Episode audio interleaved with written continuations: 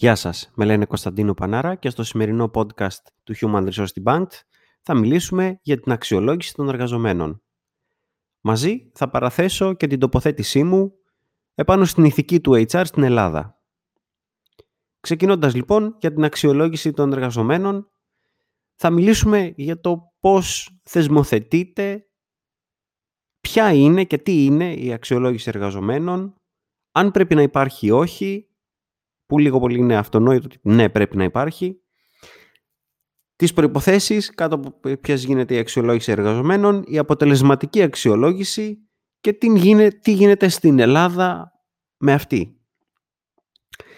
Εξορισμού η αξιολόγηση εργαζομένων είναι η διαδικασία αξιολόγησης και εκτίμησης του εργαζομένου με σκοπό να οριστεί ο βαθμός στον οποίο φέρνει εις πέρα στη δουλειά του αποδοτικά. Με λίγα λόγια, δεν λέμε ακριβώς αν είναι καλός ή κακός στην αξιολόγηση, απλά εκτιμούμε το τι είναι και σε ποιο βαθμό έχει φέρει εις πέρας στην εργασία του. Όσο ποιο βαθμό την έχει φέρει εις πέρας. Ε, τίνουμε να νομίζουμε ότι η αξιολόγηση έχει να κάνει με το αν είναι καλός ή κακός στην Ελλάδα. Αυτό ε, πέφτουμε σε αυτή την παγίδα γιατί ασχολούμαστε με την αξιολόγηση μόνο όταν κάτι δεν πάει πραγματικά καλά. Ακόμα και όταν πηγαίνει πολύ καλά, ούτε καν μπαίνουμε στον κόπο να βάλουμε μια θετική αξιολόγηση σε κάποιον. Και όταν δεν είναι στα καλά του κάποιος και έχει μια κακή αξιολόγηση, μετράμε αυτήν. Έχουμε μια γενικότερη τάση δηλαδή να μένουμε στα κακά του εργαζομένου και όχι στα καλά του εργαζομένου. Ή να μην βλέπουμε τη γενικότερη εικόνα. Δηλαδή η αξιολόγηση είναι κάτι το οποίο είναι για πάντα. Είναι αέναο. Από την αρχή που προσλαμβάνουμε κάποιον εργαζόμενο ως το, τέλος, ως το τέλος της συνεργασίας μας πρέπει να υπάρχει αξιολόγηση. Ακόμα και όταν πηγαίνουν όλα καλά πρέπει να συνεχίζουμε να κρατάμε αρχεία, να αξιολογούμε τους εργαζομένους κάτω από τις προϋποθέσεις οποίες θα συζητήσουμε παρακάτω. Αν υπάρχει λοιπόν αξιολόγηση εργαζομένων και οριστεί σωστά, θα καθοριστεί ο στόχος της απόδοσης του εργαζομένου. Δηλαδή, ο στόχος τον οποίο τον φέραμε εδώ να φέρει εις πέρας την αποστολή του μέσα στην εταιρεία, μέσα στην επιχείρηση. Μέσα από τη σωστή αξιολόγηση θα έρθει και η δικιά του η ανάπτυξη. Γιατί βλέποντας το τι έχει καταφέρει, σε αυτό το διάστημα το οποίο έχει εργαστεί να τον αναπτύξουμε ή να του δείξουμε ότι αναπτύχθηκε κατά αυτόν τον τρόπο μέσω της αξιολόγησης. Οι εκπαιδευτικές του ανάγκες επίσης θα οριστούν μέσα από την αξιολόγηση. Γιατί θα δούμε ίσως τα κενά που έχουν δημιουργηθεί, που ίσως να έχει ο εργαζόμενος ή ίσως να θέλουμε να καλύψουμε ένα καινούριο μέρος της περιγραφής εργασίας του και να γίνει καλύτερος. Ή κάτι το οποίο έχει να κάνει με την ε, ιεράρχηση και με το να πηγαίνεις κατά πάνω στη σκάλα είναι το να ορίζεις πόσο καλά αξιολογήθηκε ή πόσο κακά αξιολογήθηκε αυτός ο εργαζόμενος. Πώς δηλαδή τον έβαλες κάτω και του έβαλες μία βαθμολογία, ώστε να μπορεί η σκάλα να ανεβαίνει κατά πάνω. Μέσα από την αξιολόγηση μπορείς να αποδώσεις πολύ καλύτερα και τη σχέση αμοιβής απόδοσης. Όχι ότι ένας καλός εργαζόμενος πρέπει ντε και καλά να αμυφθεί περισσότερο, αλλά αν υπερκαλύπτει το τι πρέπει να κάνει και η αξιολόγησή του είναι υπέρμετρα καλή, εννοείται ότι πρέπει να αμυφθεί καλύτερα. Γιατί ένας εργαζόμενος που τα δίνει όλα, προφανώς και έχει προοπτικές, προφανώς και θέλει να εξελιχθεί και είναι ό,τι καλύτερο για την διοίκηση και την ε, διοίκηση της επιχείρησης και τη διοίκηση ανθρωπίνου δυναμικού να κοιτάξει να κρατήσει τέτοιους εργαζομένους. Δηλαδή να δώσει σαν ανταπόδοση, σαν δώρο την εξέλιξη και μια καλύτερη αμοιβή.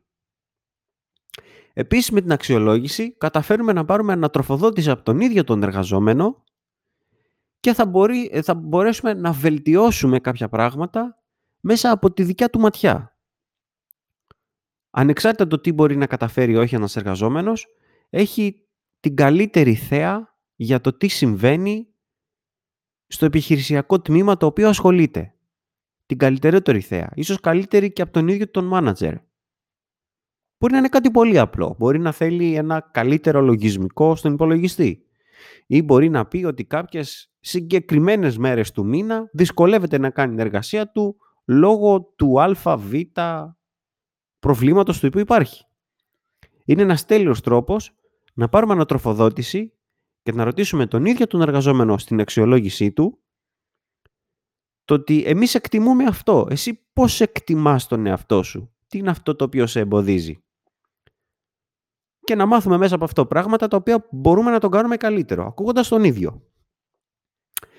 Επίσης με την αξιολόγηση, κάτι το οποίο βοηθάει πάρα πολύ, είναι η προσέλκυση και η επιλογή των μελλοντικών εργαζομένων. Ξέροντας το ότι έχουμε βάλει, παραδείγματος χάρη, έναν ε, απόφυτο του τάδε πανεπιστημίου σε μια θέση που μας έχει αποδώσει καλά, θα προσελκύσουμε επίσης από το ίδιο πανεπιστήμιο ανθρώπους για να δοκιμάσουμε αν θα πάνε εξίσου καλά. Θα επιλέξουμε δηλαδή ανθρώπους από τον ίδιο κλάδο γιατί είδαμε ότι κατάφερε κάτι καλό. Στον αντίποδα, αν διαλέξουμε κάποιον από έναν άλλο κλάδο για μία θέση ή με διαφορετική μόρφωση ή με διαφορετική κλίση στη ζωή του, εργατική κλίση και δούμε ότι δεν λειτουργήσε αυτό, μέσω της αξιολόγησης μπορούμε να καταλάβουμε πολύ εύκολα ότι πρέπει να επιλέξουμε κάτι διαφορετικό για αυτή τη θέση. Το σύστημα αξιολόγησης πρέπει να υπάρχει και να εφαρμόζεται. Είναι μέρους μιας σύγχρονης και υγιής επιχείρησης και εταιρείας. Επίσης πρέπει να εφαρμόζεται ακόμα και όταν τα πράγματα πηγαίνουν καλά. Ακόμα και όταν τα πράγματα δεν έχουν να δείξουν κάτι καλύτερο ή ακόμα και όταν η θέση είναι εντελώς ρουτινιάρικη, εντελώς παθητική, πρέπει να συνεχίζουμε να κρατάμε αρχεία και να αξιολογούμε τους εργαζομένους γιατί μας δίνει μια καθαρότερη και καλύτερη εικόνα.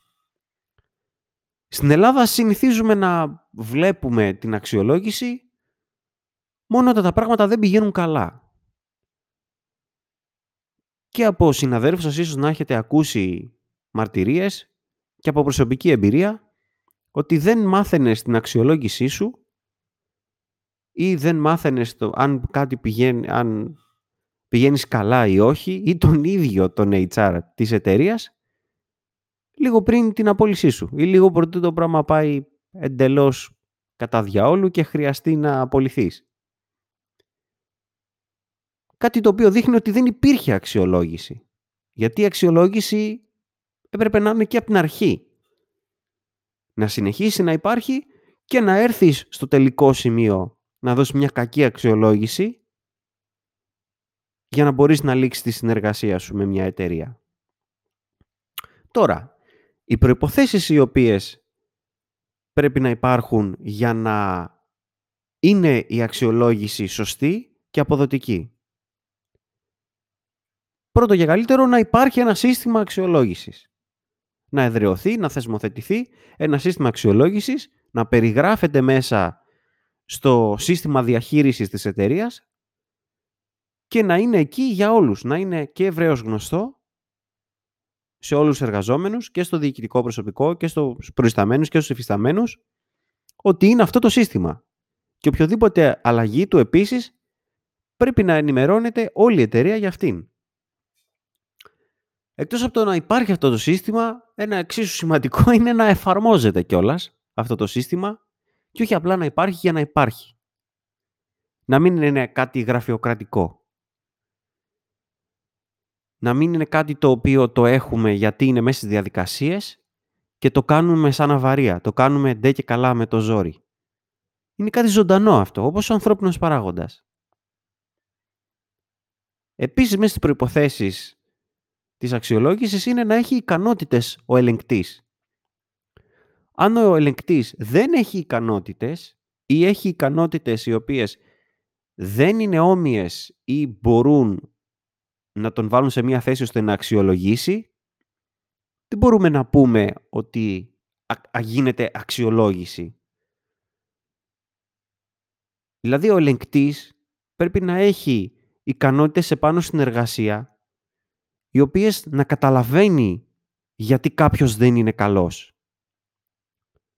Κάποιος μπορεί να έχει λογιστικές ικανότητες, αλλά δεν μπορεί να καταλάβει κάποιον ο οποίος κάνει χειρονακτική εργασία, γιατί δεν απέδωσε πάρα πολύ ή γιατί δεν απέδωσε καλά ή γιατί αργεί η παραγωγή. Τα νούμερα που βλέπει μπροστά του δεν θα του δείξουν την αλήθεια, ποτέ. Πρέπει να τη δει με τα μάτια του ή να έχει την ικανότητα, να έχει περάσει ίσως από αυτό το τομέα, ώστε να καταλάβει γιατί δεν πάει καλά. Όταν ο ελεγκτής έχει αυ- αυτές τις ικανότητες να αξιολογήσει τον εργαζόμενο, βγαίνουν όλοι κερδισμένοι. Όσο πιο πολύ δουλεύετε η αξιολόγηση και από τις δυο μεριές, τόσο καλύτερη είναι και η αξιολόγηση. Όταν η μία μεριά είναι αντίπαλη δεοντολογικά για την αξιολόγηση, όταν δηλαδή ο εργαζόμενος λέει «εγώ σκίζομαι, δίνω τα πάντα για να τα καταφέρω, για να τα βγάλω πέρα, για να καλύψω τη θέση μου». Και ο ελεγκτής λέει το ακριβώς αντίθετο, σημαίνει ότι δεν υπάρχουν οι προϋποθέσεις για σωστή αξιολόγηση. Όταν αυτός που με ελέγχει με έχει βγάλει εντελώς άχρηστο και εγώ λέω το εντελώς αντίθετο, υπάρχει σοβαρό πρόβλημα. Δεν υπάρχουν οι προϋποθέσεις να με ελέγξει. Δεν είναι δηλαδή άσπρο και μαύρο. Θα υπάρχει στη μέση κάτι διαφορετικό, ώστε να μπορούμε να μιλήσουμε για αξιοκρατική αξιολόγηση. Για κάποιον ο οποίος είχε τις ικανότητες να με ελέγξει. Οπότε πρέπει να έχουμε διπλές σκέψεις και δεύτερες σκέψεις αν συνεχώς βλέπουμε τις αξιολογήσεις να είναι ακραίες. Δηλαδή ο εντελώς καλός και ο εντελώς κακός εργαζόμενος. Προχωρώντας σε αυτό, θα μιλήσουμε για την αποτελεσματική αξιολόγηση. Η αξιολόγηση πρέπει να είναι αξιολόγηση 360 μοιρών. Να μην είναι μόνο από ένα άτομο, να είναι από πολλά άτομα, τον προϊστάμενο, τους υφισταμένους, με όποιον έχει συνεργαστεί ο εργαζόμενος, τη διοίκηση, τους πελάτες, αν υπάρχουν πελάτες. Να δώσει δηλαδή μια εικόνα η οποία θα έχει καλύψει όλο το περιβάλλον του εργαζόμενου. Αν γίνεται μόνο από ένα άτομο, χάνει πάρα πολύ από την εγκυρότητά της. Ένας άνθρωπος δεν είναι ικανός να ελέγξει έναν άλλον 100%. Γιατί δεν βλέπει όλες τις πτυχές του. Δεν βλέπει την πτυχή του ότι δουλεύει κάποιο διάστημα, δεν βλέπει την αποδοτικότητα και στην Ελλάδα βλέπουμε το πώς εξυπηρετεί εμάς αυτός. Εξυπηρετεί όμως και άλλους. Εξυπηρετεί την επιχείρηση, εξυπηρετεί πελάτες. Έχει και άλλες πτυχές του χαρακτήρα του ανοιγμένες, τις οποίες δεν μπορούμε να τις δούμε εμείς. Πρέπει να ρωτήσουμε τα άλλα τμήματα και να είμαστε σε καλή συνεννόηση με όλους για την αξιολόγησή του, ώστε να μπορέσουμε να έχουμε μια ολοκληρωμένη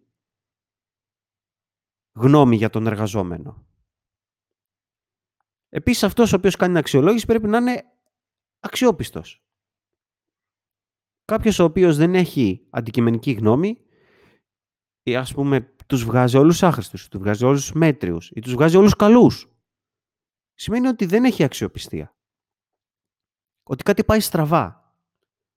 Είναι πολύ εύκολο να σκεφτούμε γιατί συμβαίνουν αυτά και ακόμα πιο εύκολο να καταλάβουμε κάποιος ο οποίος κάνει συνεχείς κακές ή πολύ καλές εκτιμήσεις ότι δεν είναι αξιόπιστος. Η αμεροληψία επίσης είναι κάτι πολύ σημαντικό. Αμεροληψία, όσο περισσότερο και να βάλεις, είναι τόσο το καλύτερο.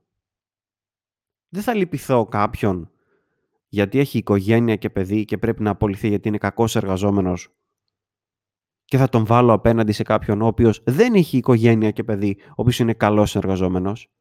Ακούγεται σκληρό, αλλά είναι αμερόληπτο. Και όσο πιο πολύ βάζουμε, πιστέψτε με, όσο πιο πολύ αμερόληπτοι είμαστε σαν HR, είναι τόσο το καλύτερο για όλους. Δεν μπορείς να κατηγορήσεις κάποιον γιατί κάνει καλά τη δουλειά του. Όταν θα έρθει η εξήγηση για το τι κάνει καλά αυτός, σε αντίθεση με αυτό που μεροληπτικά είπες ότι είναι ανήμπορος ή δεν μπορεί και τα λοιπά και έτσι, έχεις άδικο. Οπότε, όσο περισσότερη αμεροληψία και να μπορούμε να βάλουμε στην εκτίμησή μας, στην αξιολόγηση του εργαζομένου, είναι τόσο καλύτερα. Δεν υπάρχει αρκετή αμεροληψία. Πρέπει να βάζουμε την μέγιστη. Όσο σκληρό και να ακούγεται αυτό. Δεν είναι σκληρό, είναι το περιβάλλον της εργασίας αυτό. Απλά. Επίσης, η αξιολόγηση πρέπει να είναι και συγκρίσιμη. Ανάλογα δηλαδή με το άτομο. Να μπορούμε να συγκρίνουμε την ε, εργασία του βάσει με το τι μπορεί να καταφέρει. Με την ηλικία του, με τη θέση στην οποία βρίσκεται, με τις ώρες στις οποίες εργάζεται, με το φόρτο της εργασίας ο οποίος έχει επομιστεί, με την ευθύνη την οποία έχει επομιστεί σαν εργασία πρέπει όλα να συγκρίνονται και να βγαίνουν σαν μια καλή αξιολόγηση. Η ίδια βαθμίδα αξιολόγησης, δηλαδή, για κάποιον ο οποίος κάνει γραμματιακή υποστήριξη, δεν μπορεί να είναι με κάποιον ο οποίος ασχολείται με το επιχειρησιακό τμήμα. Γιατί ο άλλος απλά γεμίζει φόρμες και ο άλλος βάζει το μυαλό του να δουλέψει έχει να κάνει με, την, με το επιχειρησιακό τμήμα, έχει να κάνει με συνεχή τριβή, με το προϊόν, με τους πελάτες, με την αγορά, με το τι πρέπει να κάνει κάθε μέρα. Τη γραμματιακή υποστήριξη θα τη συγκρίνουμε με αντίστοιχη γραμματιακή υποστήριξη, θέση και αξιολόγηση.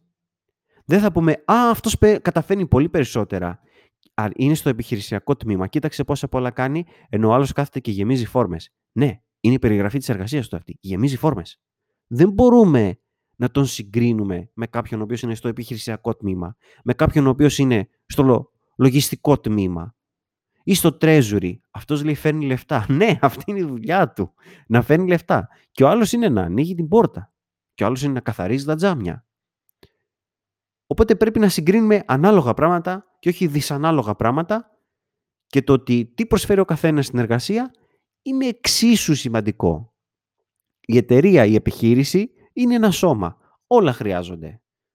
Από το μεγάλο δαχτυλάκι, τον αντίχειρα, τον μέσο, χρειάζεται και το μικρό δαχτυλάκι. Χρειάζεται και το χνούδι και οι τρίχες και τα μάτια. Όλα είναι ένα μέρος της επιχείρησης της εταιρείας. Και όλα είναι εξίσου χρήσιμα. Με λίγα λόγια, πρέπει να δούμε τη συνάφεια της θέσης εργασίας του εργαζομένου με αντίστοιχη θέση για να μπορέσουμε να τη συγκρίνουμε. Τι γίνεται λοιπόν στην Ελλάδα με αυτά, τα όλα όσα προείπαμε; Με την αξιολόγηση γενικότερα δηλαδή εξορισμού, με το αν υπάρχει σύστημα και πώς εφαρμόζεται, με τις προϋποθέσεις και το πόσο αποτελεσματική είναι η αξιολόγηση. Στην Ελλάδα Επιτοπλίστων δεν ισχύουν αυτά. Δεν, δεν έχουμε καταφέρει να τα βάζουμε μέσα σε μια εταιρεία και να τα θεσμοθετούμε και να τα κρατάμε. Ε, οι ε, περιπτώσεις οι οποίες εφαρμόζεται η αξιολόγηση των εργαζομένων 100% και όπως προείπαμε είναι ελάχιστες. Στην Ελλάδα πρέπει σχεδόν να νιώθεις τυχερός να τηρούνται τα βασικά, να, τηρού, να τηρείται η νομοθεσία των εργασιακών ακριβώς όπως έχει τεθεί. Υπάρχουν και κάποιες εταιρείες που καφιούνται ότι έχουν τα καλύτερα εργασιακά, αλλά αν ξέρετε έστω και τα μισά πράγματα από όσο ξέρω εγώ για το τι συμβαίνει με την αξιολόγηση εργαζομένων και με το HR γενικότερα, θα καταλάβετε ότι αυτοί που καφιούνται στην Ελλάδα είναι αυτοί που κάνουν τα βασικά. Το ότι πρέπει δηλαδή να τηρείτε. Στην Ελλάδα οι άνθρωποι τείνουν να προσελκύουν αναλόγως ιδίους ανθρώπους με τους ίδιους και αυτό, αυτό δεν βοηθάει καθόλου την αξιολόγηση των εργαζομένων. Και αυτό λίγο θέλει μια εξήγηση αυτό. Ε, προσπαθώ να το πω με όσο λιγότερο προσβλητικό τρόπο γίνεται, αλλά μάλλον δεν γίνεται. Ο μέτριος λοιπόν θα προσελκύσει έναν μέτριο ή ένα κατώτερο του μετρίου για να μην τον φοβάται ή για να τον έχει του χεριού του. Οπότε τι να αξιολογήσεις από αυτό; Όταν δεν έχεις ένα βαθμό αξιολόγησης ο οποίος μπορεί να τον θέσεις σαν benchmark, σαν standard για να βγεις πάνω από αυτό ή κάτω από αυτό τι υπάρχει, δεν μπορείς να κάνεις σωστή αξιολόγηση. Και γιατί λοιπόν αυτοί οι άνθρωποι προσελκύουν ανάλογους ανθρώπους, οι οποίοι είναι μέτροι, κακοί, μικρομεσαίοι, μη αποδοτικοί, έχουν μπει εκεί πέρα με μέσον, έχουν μπει εκεί πέρα και δεν είναι στον κλάδο τους, έχουν μπει σε αυτή τη θέση και τους κρατάει κάτι άλλο πέραν της εργασιακής τους ιδιότητας, δεν είναι σωστή αξιολόγηση. Γιατί και ο ίδιος δεν θα αξιολογηθεί σωστά και δεν θα αξιολογήσει άλλους και εσύ που σαν HR έχεις το task του να αξιολογήσει όλους αυτούς, στο κάνουν εξαιρετικά δύσκολο. Για, είναι σαν να σου δίνουν ένα σταυροκατσάβιδο να λύσεις μια ίσια βίδα. Είναι δυσανάλογα και ασύγκριτα κακά πράγματα να συμβαίνουν αυτά στο 2018. Είναι πάρα πολύ άσχημο αυτό το οποίο συμβαίνει. Είναι η γενικότερη παρατήρηση την οποία έχει να κάνει το ότι ο αντίστοιχος άνθρωπος θα σου φέρει αντίστοιχους ανθρώπους σαν αυτόν στην εταιρεία σου. Δυστυχώς. Μετά ένα άλλο το οποίο δεν έχει να κάνει με τους εργαζομένους αλλά έχει να κάνει με τη διοίκηση είναι το ότι οι εργοδότες έχουν το σκεπτικό της αρπαχτής στην Ελλάδα. Οπότε κινούνται ευκαιριακά. Πολλές φορές κιόλας καταστρέφοντας καριέρας, καριέρες μέσα από αυτό. Δεν υπάρχει δηλαδή αποδοτική αξιολόγηση ή δεν μπορείς να πεις ότι κάποιος ε, κάνει τη δουλειά του πάρα πολύ καλά ή δεν την κάνει τόσο καλά ώστε να μας εξυπηρετεί από τις συνθήκες τις οποίες δημιουργούν οι εργοδότες. Κάτι το οποίο ισχύει πάρα πολύ στις μέρες μας είναι το φλιπάρισμα εταιριών. Παίρνει δηλαδή κάποιος μια εταιρεία, την οποία την έχει κάνει με κόστος 10 εκατομμύρια, παίρνει ένα μέρος της αγοράς στα χέρια του, γιατί όντως είναι καλή εταιρεία και αποδίδει, και τη φλιπάρει. Την πουλάει κάπου αλλού πολύ ακριβότερα. Την πουλάει ας πούμε 50 εκατομμύρια. Αυτό είναι ευκαιριακό. Είναι αρπαχτή. Αυτό το σκεπτικό ισχύει γενικότερα στην Ελλάδα.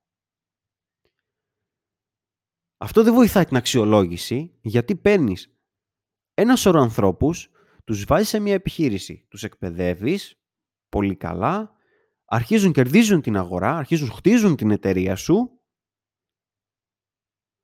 μέρα με τη μέρα τους ζητάς και κάτι παραπάνω, ώστε να πάρει η εταιρεία ακόμα μεγαλύτερο μερίδιο για να την πουλήσεις ακόμα ακριβότερα.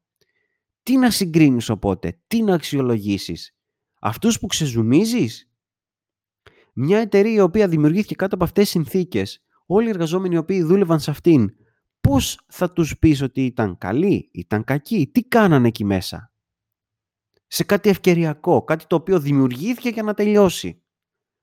Τι σοϊ αξιολόγηση να γίνει εκεί πέρα; Είναι πολύ δύσκολο.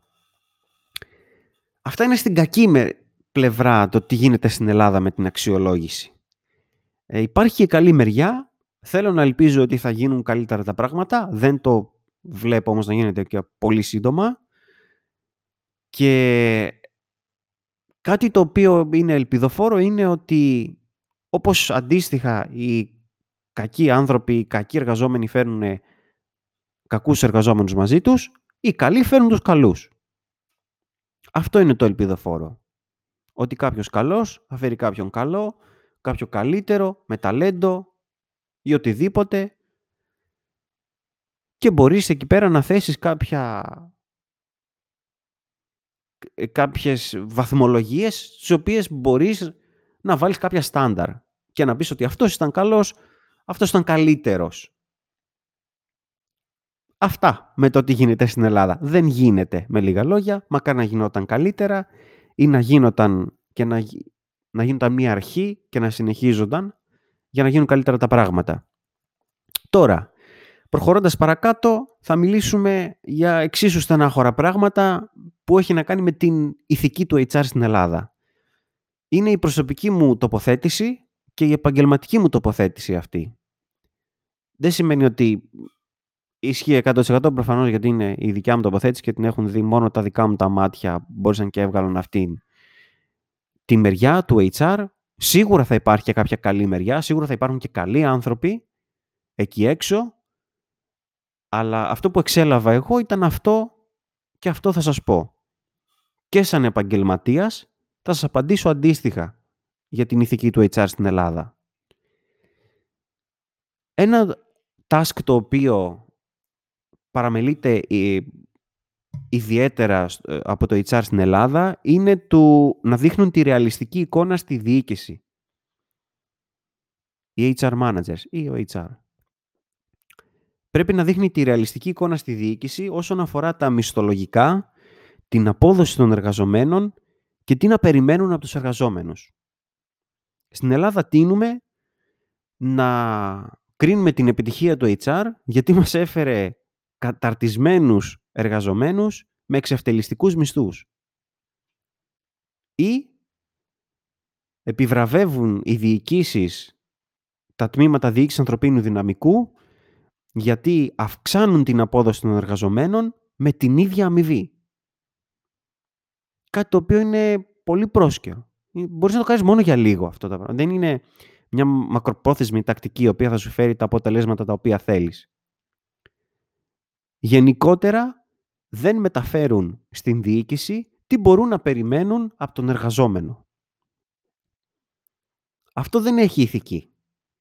Αυτό δείχνει ότι νοιάζεσαι να κρατήσεις τη θέση σου και μόνο. Τώρα, όσον αφορά τον ίδιο τον εργαζόμενο, το HR πρέπει να είναι εντελώς ξεκάθαρο απέναντί του. Η HR πρέπει να είναι ειλικρινής με τον εργαζόμενο. Ειλικρινής όσο δεν πάει. Αν είναι, ας πούμε, να τον διώξουν και κάτω από όχι καλές συνθήκες ή όχι αντικειμενικές συνθήκες, ο HR πρέπει να του το πει, σαν άνθρωπος να του το πει. Ή πες το κάτω από το τραπέζι με έναν ιδιαίτερο τρόπο ότι ξέρεις Γιώργο, καλά θα ήταν να, στους επόμενους τρεις μήνες να ψάξεις αλλού για εργασία. Μπορείς να το πεις αυτό σαν άνθρωπος. Ούτε καν warning είναι, ας πούμε, ούτε καν ας πούμε, προειδοποίηση ή παρατήρηση που γίνεται προτού την απόλυση. Μπορείς να το πεις αυτό. Είναι καλό να το κάνετε. Είστε ειλικρινείς. Δείξτε ειλικρίνεια στους ανθρώπους και αυτοί από τη μεριά τους θα το ανταποδώσουν, θα το καταλάβουν. Ξέρουν τις καταστάσεις οι εργαζόμενοι. Δεν είναι βλάκες. Μπορούν να καταλάβουν τη γενικότερη εικόνα ότι κάτι πάει στραβά.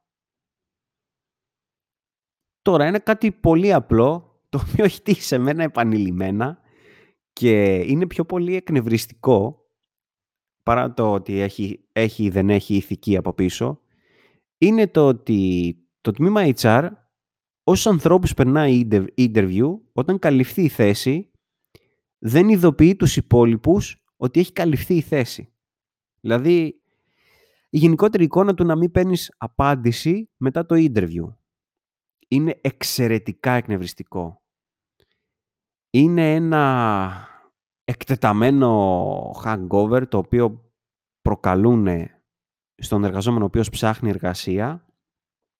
Προφανώς και όλοι την ψάχνουν ε, επίπονα, με τεράστιες υπομονές, με τεράστιες επιμονές, την θέλουν να αποζητούν την εργασία. Οπότε το ηθικό και το σωστό και το καλό θα ήταν με ένα απλό email, δεν είναι και τόσο τραγικό, να γυρίσουν να πούνε μετά από κάποιο interview που έχουν κάνει, να ειδοποιήσουν και τα 15 άτομα τα οποία πέρασαν interview, ας πούμε, τα 20, τα 30, 50. Τι είναι ένα email; Λεπτά σου παίρνει, δευτερόλεπτα, καν. Ότι η θέση καλύφθηκε. Τόσο απλά. Γεια σας, χαίρετε, η θέση καλύφθηκε. Ευχαριστούμε πολύ. Είναι κάτι τόσο απλό, τον οποίο θα τον βγάλεις από τη δύσκολη κατάσταση να τρώει το μυαλό του και τι έγινε και τι έγινε και τι θα γίνει. Γιατί έχει μια αγωνία και αυτός ο άνθρωπος και, πρέπει, και την έχουμε ζήσει όλοι. Και πρέπει να υπάρχει κατανόηση γύρω από αυτό. Και δεν θα σας κακιώσει κανείς.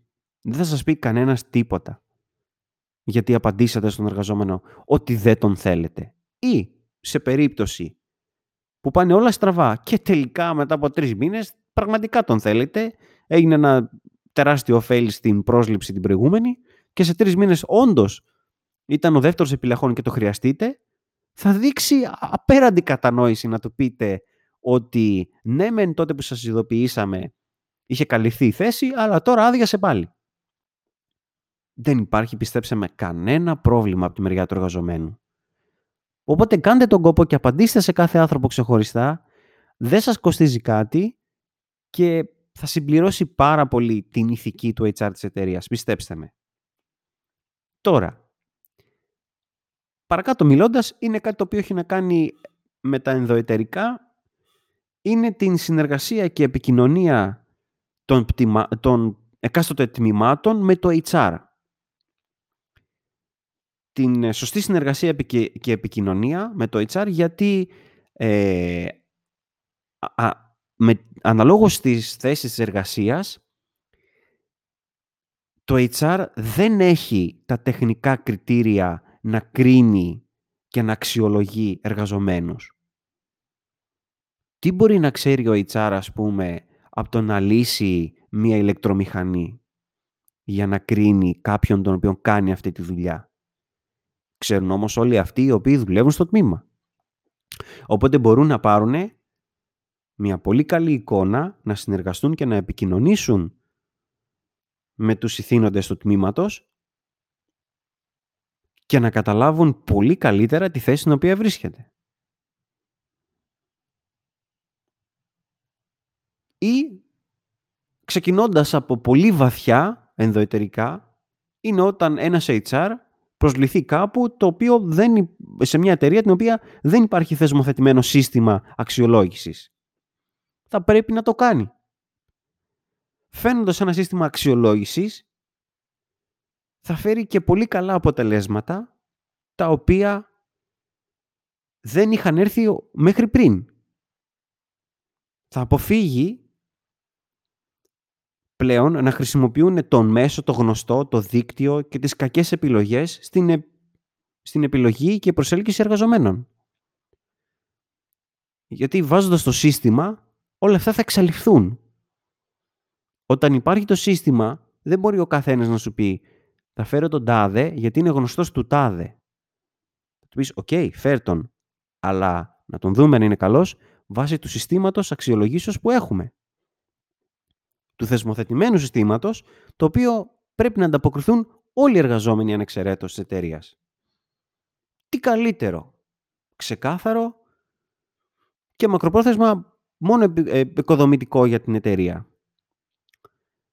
Οι HR γενικότερα πρέπει να δουν τη μεγάλη εικόνα στα εργασιακά. Να έχουν αντικειμενική και ρεαλιστική εικόνα της καθημερινότητας Δηλαδή, μη φέρνουν έναν άνθρωπο με 480 ευρώ, θυμάμαι πόσα είναι τα... Ο κατώτατος μισθός αυτή τη στιγμή, 453, αν θυμάμαι καλά. Και να τον φέρνεις με το βασικό μισθό γιατί σου είπε έτσι η διοίκηση και να περιμένεις να ανταποδώσει τα μέγιστα. Είναι μη ρεαλιστικό. Ποιος μπορεί να ζήσει με αυτά τα χρήματα πλέον; Ποιος μπορεί να ευημερήσει με αυτά τα χρήματα; Πρέπει το HR να προσελκύει ταλέντα και να οθεί την διοίκηση να επενδύσει στον ανθρώπινο παράγοντα. Να της δώσει να καταλάβει, αν δεν μπορεί να το δει η ίδια, αυτό που είπαμε πολλές φορές, ότι η εταιρεία είναι ο κόσμος της, δεν είναι το προϊόν. Δεν είναι το υλικοτεχνικό μέρος της. Είναι ο κόσμος της. Ο άνθρωπος. Αυτή την εικόνα πρέπει να δώσει το HR στη διοίκηση. Είναι το σωστό και το ηθικό. Ένα άλλο το οποίο έχει να κάνει και με τα πρόσφατα νομοθετημένα κριτήρια τα οποία έχουν έρθει από την Ευρώπη με το GDPR είναι το ανθρώπινο δυναμικό ε, η, συγγνώμη, η, η διοίκηση ανθρωπίνου δυναμικού να σέβεται το απόρριτο. Κάτι το οποίο στην Ελλάδα δεν το έχουμε. Ο HR ξέρει μυστικά τα οποία τα σκορπάει αριστερά-δεξιά σαν, σαν, τι να πω, ε, είναι απαράδεκτο αυτό που συμβαίνει. Να ξέρεις στοιχεία για κάποιον εργαζόμενο και να τα σκορπάς αριστερά-δεξιά. Εντελώς ανήθικο. Πρέπει να σέβεται το απόρριτο του κάθε εργαζομένου. Όχι να το αποκρύψει από τη διοίκηση ή να το αποκρύψει σε μια κατάσταση την οποία έχει να κάνει με την αξιολόγησή του. Αλλά δεν μπορείς να μεταφέρεις κάποια πράγματα σε κάποιους οι οποίοι δεν έχουν να κάνουν μαζί του. Ή δεν θα έπρεπε να τα ξέρουν αυτά, εξ αρχής. Να εξαλειφθεί αυτό το πράγμα με το κουτσομπολιό στην κάθε εταιρεία. Που κάθε ένας βγαίνει και λέει «Αχ, ο τάδε που τότε που είχε κάνει, που χώρισε η γυναίκα του και το... Τι σχέση έχουν αυτά! Τι σχέση έχουν αυτά! Τα προσωπικά μας τα αφήνουμε στο σπίτι και πηγαίνουμε στη δουλειά μας για να δουλέψουμε. Δεν βάζουμε μέσα στο σάκο και τα προβλήματά μας και ότι μαλώσαμε τη γυναίκα μας και ότι ξέρουμε 5-10 πράγματα για τον τάδε, ότι είναι χωρισμένος και ξαναπαντρεμένος κτλ. Και, και πάμε να τα ραδιάσουμε αριστερά-δεξιά. Αυτό πρέπει να εξαλειφθεί κάποια στιγμή. Είναι μεγάλο πλήγμα στον εργασιακό χώρο να υπάρχουν αυτά. Να διαμορφώνουν γνώμες και να συνεχίζουν να υπάρχουν άνθρωποι οι οποίοι επηρεάζουν τη θέση εργασίας κάποιου χωρίς να αναφέρονται στον ίδιο τον εργαζόμενο και την εργασιακή του ιδιότητα και να αναφέρονται στα προσωπικά του ή στο χαρακτήρα του που έχει.